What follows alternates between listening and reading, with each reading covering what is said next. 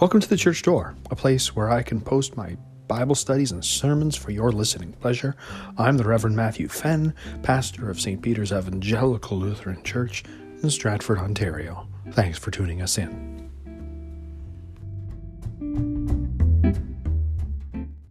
Grace to you and peace from God our Father and the Lord Jesus Christ. Last week, we heard Jesus say, No one can serve two masters. You cannot serve God and money. And it seems like the lectionary committee has decided that we're getting more talk about money today in our readings. All three of our readings today are about money. So, a big point of those three readings today, if you give them a, a reading, is that everything you have is a gift given to you by God. Well, but in our gospel reading, we have the well known story of the rich man and Lazarus. This morning, it's like Jesus is holding a mirror before our eyes, and he's asking us, which of these two men are you? Are you the rich man? Or are you Lazarus? The story tells us a simple idea, and we're going to ex- expound on it. It tells us that the way you live your life today, it reflects not only what you believe, but it also echoes into eternity. So Jesus tells this frightening story about a rich man who had everything and a poor man who had nothing. Now, which of those two would you want to be? Oh, come on. You all want to be the rich man. Notice first what the rich man's wearing. Purple cloth in the ancient world was very costly. Only the truly wealthy can wear purple. And this man wears it every day. Wouldn't you want to do that? Oh, come on. Imagine every day you get to wear Armani suits, perfectly tailored, or gorgeous ball gowns every day. Wouldn't you want that? And he feasted sumptuously every day, banquets every day. Every day is a party for this guy. He probably had servants waiting on his hands and feet, every need. He had a Rolls Royce in the garage, a Ferrari for the weekends, the finest cooked meats to perfection, the best aged wines out of his endless cellar. Wouldn't you want to be him? Isn't that why we play the lottery? Isn't that why people gamble? They want to be this guy or to have a piece of his pie. This self indulgent rich man cared for nobody but himself. He wanted everybody to know just how rich he was. Every day, his desire to drive his gold plated Cadillac overwhelmed him. He was in constant need to remind everybody of just how wealthy he was. And while he sat at his table, Lazarus lay by the locked gate at the end of his driveway. Isn't it interesting? Side note this is the only time in any of Jesus' parables that somebody's given a name Lazarus. Now, Lazarus could see the rich man he could see him sitting there in his expensive clothes, sipping on the fine wines and eating the finest foods.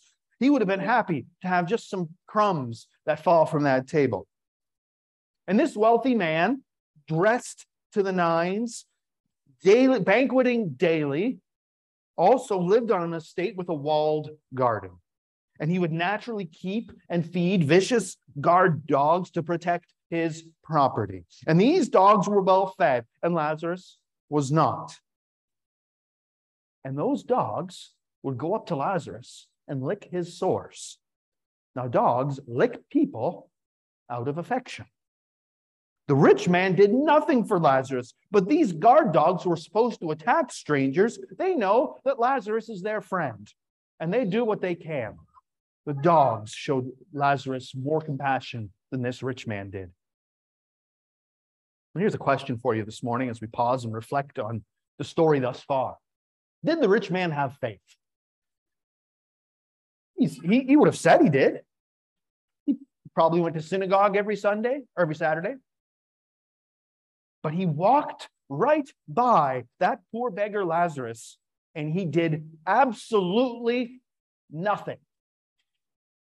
What kind of faith is that? He proved that his own wealth and pleasure were his gods. Lazarus was faithful. His name means the one whom God has helped. So even though he had nothing on earth, he was full of confidence in the promises of God. He knew that one day God was going to help him. And so the day came when they both died. But in death, there was an unexpected reversal of fortunes. There are some very important things here that our text tells us. Number one, it tells you that death is not the end of your life. Number two, there is conscious existence after death. And number three, that there is a heaven and there is a hell. Now, Lazarus was too poor for a funeral, so the angels transported him to heaven. And there Abraham threw a welcome party for him. And in fact, Lazarus is the guest of honor at this party, and he gets a seat right next to Abraham at the table. When the rich man died, I'm sure that he had a very expensive funeral and he has a and he had a very impressive tomb. Yet the rich man's failure to love God his failure to fear, love, and trust in God above all things, and his failure to love his neighbor as himself did not go by unnoticed. God is not indifferent to the evils in this world. And so the rich man finds himself in hell, enduring torment. See, everything's reversed. Lazarus is blessed, the rich man is cursed. Lazarus is comforted, the rich man is tormented. The rich man Pause there. Have you ever wondered why hell is eternal? Consider now the rich man's attitude. The rich man now says what every single beggar always says Father Abraham, have mercy on me. We just said that in our liturgy. The rich man is now in pain, and something must be done about it immediately. Instead of an apology, what does he want? He demands services, services from the very man he refused to help. Send Lazarus to dip the end of his finger in water and cool my tongue. The one who had no mercy on the poor beggar at his gate, he now wants mercy.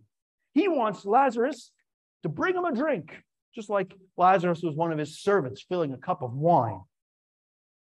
Even after death, this man cannot shake his self, sense of self importance. It's like he said, Well, now that Lazarus is feeling better and on his feet, I would like a few services. Unlike Lazarus, I'm not used to uh, discomfort. So send him down, Father Abraham, and and with a drink. Quick now. Not once does this rich man own up to his mistreatment of Lazarus. Not once does he repent. Not once does the rich man even talk to Lazarus. But he knows what? He knows his name. He knew his name was Lazarus. And that means that he knew who this guy was all along. He knew that he was sitting there at the end of his driveway and he did nothing. Child, Abraham tells him, you received good things in your lifetime and Lazarus bad. And now things are flipped. The rich man tries to bargain, but his bargaining days are over. He becomes mission minded. He has five unbelieving brothers, and he's convinced that they're going to end up where he is. Send Lazarus to them. They'll be impressed with seeing Lazarus come back from the dead. That'll wake them up. Lazarus has gone from a cup boy, now he's turned into an errand boy to serve uh, the, the rich man's brothers. There's no hint of repentance, there is no hint of apology. The rich man fails to get the point, even in hell. there is no change. His attitudes have not changed at all because there is no repentance after death. Brothers and sisters, call upon God now. Now's your chance. Now's the acceptable time. Abraham responds to the rich man. He says, Your brothers have Moses and the prophets, they have the scriptures. Let them listen to the scriptures. And what is his response to that? He dismisses it. No, the scriptures aren't enough. They need a miracle. They need Lazarus coming back from the dead. And then they'll, then they'll listen. Even in hell, unbelievers despise the word. They don't think much of it. They don't believe it has the power to do what God says it does. And I'm sorry, this happens today. Many Christians don't believe that God's word is enough. Oh, sure.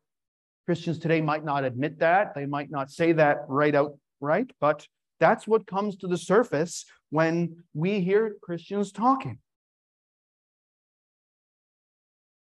Preaching Christ crucified and him and, and preaching Christ and him crucified only. Oh, that's that's too boring.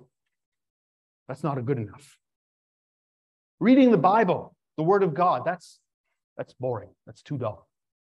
It's not enough. Bible class, it's not, not relevant to my life. Singing those old hymns that proclaim Jesus' suffering, death, and resurrection. No, that's, that's not good enough. Father Abraham disagreed. If they do not hear Moses and the prophets, neither will they be convinced that someone should rise from the dead. The rich man was put in his place, and so are we. We don't need miracles. We don't need God to show up. What God has said in the Bible is enough. Moses, the prophets, the apostles, and the evangelists that is enough. The scriptures are sufficient to give you salvation. No, they don't answer every question, they don't scratch every itch. But if you listen to them, they will prevent you from going to where the rich man went. So, whether you're rich or poor or somewhere in between, you and I all have sins which we need to repent of.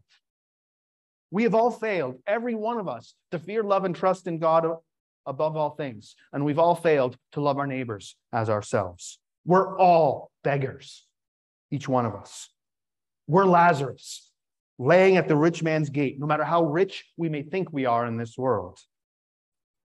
Do you have friends or loved ones who need the warning? Faith comes by hearing, and hearing by the word of Christ. Faith comes by hearing, not seeing, not touching, hearing. If you have loved ones who need to be warned, let them hear Moses and the prophets, the apostles and evangelists. What should you do if you think you're like the rich man? Abraham points the way. He tells you to listen to God's word, take it to heart. Don't be like the rich man who refused to acknowledge his sins. Repent. But, Pastor, where's Jesus in all this? He's with Lazarus. He, Jesus was rich in eternal treasures. The Son of God became poor, a beggar who borrowed everything. He borrowed his crib, the donkey, the cross, the tomb, all borrowed. Didn't even have a place to lay his head. The Lord of the universe, the eternal Son of God, who owns the cattle on a thousand hills, took his place at the end of your driveway. Paul writes, for you know the grace of our Lord Jesus Christ, that though he was rich, yet for your sake he became poor, so that you, through his poverty, might become rich. Jesus Christ, the eternal Son of God, came down from heaven, descended to where you are to save you for your sake, to lift you up he suffered and died for your sins. Christ, the truly rich one, emptied himself for your sake. He suffered anguish and torment on the cross so that you would never experience such things. He was covered with bloody stripes of the beating and the scourging so that you would never experience that. They threw a scarlet robe on him in mockery. They gave him a thorn of a, a, crown of thorns on his head, and then his clothes were stripped from him. His hands, his feet, his side, all nailed, wounded for your transgressions. And on that cross, Jesus cried out, I thirst. And he died and he was buried. He did that for you. He saw you lying there, helpless, dying from your sins. And he came to take you and to bring you a place, a home at the feast. Yes, someone did rise from the dead, and it's Jesus. Jesus died and he rose again, and now he's ascended into heaven, and that's where he lives forever. And it's because of him that you and I can receive help, help that we need, only the help that God can give. Christ has opened the kingdom of heaven to you. So, the rich man or poor Lazarus, which one would you rather be? At first glance, we may say that the rich man had it all over poor Lazarus, yet Lazarus had something better, and you have it too. You have Moses and the prophets, the apostles and evangelists too. How rich you are. Faith comes from hearing, and hearing from the word of Christ. So hear it this morning. Your sins are forgiven in Christ. Your death is destroyed. Hell has no power over you since you are in Jesus brothers and sisters, you might not dine on the delicacies of this world's table, but this morning, you dine at the Lord's table, and his table is a foretaste of the feast to come. And may the peace of God, which passes all understanding, guard your hearts and your minds in Christ Jesus. Amen.